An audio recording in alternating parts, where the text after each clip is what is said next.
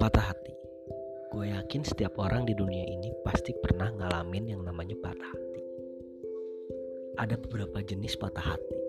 Menurut gue sih, ada patah setelah berjuang, patah sebelum berjuang, atau patah ketika sudah bersatu.